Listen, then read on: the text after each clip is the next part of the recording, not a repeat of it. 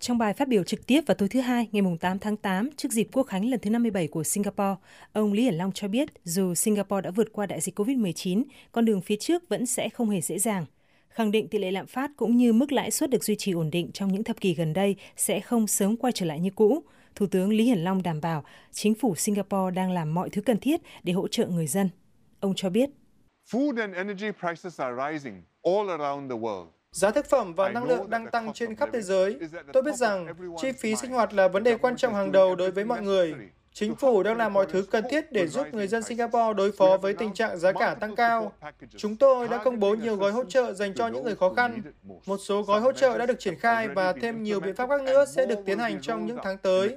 Chúng tôi đã hành động một cách quyết liệt để đảm bảo nguồn cung thực phẩm và các nhu yếu phẩm khác, đa dạng hóa các nguồn lực cũng như chuẩn bị các kho dự trữ đầy đủ. Trước đó, Phó Thủ tướng kiêm Bộ trưởng Tài chính Lawrence Wong đã công bố gói hỗ trợ 1,5 tỷ đô la Singapore, tương đương 1,1 triệu đô la Mỹ, nhằm hỗ trợ những người dân bị ảnh hưởng bởi lạm phát tăng cao.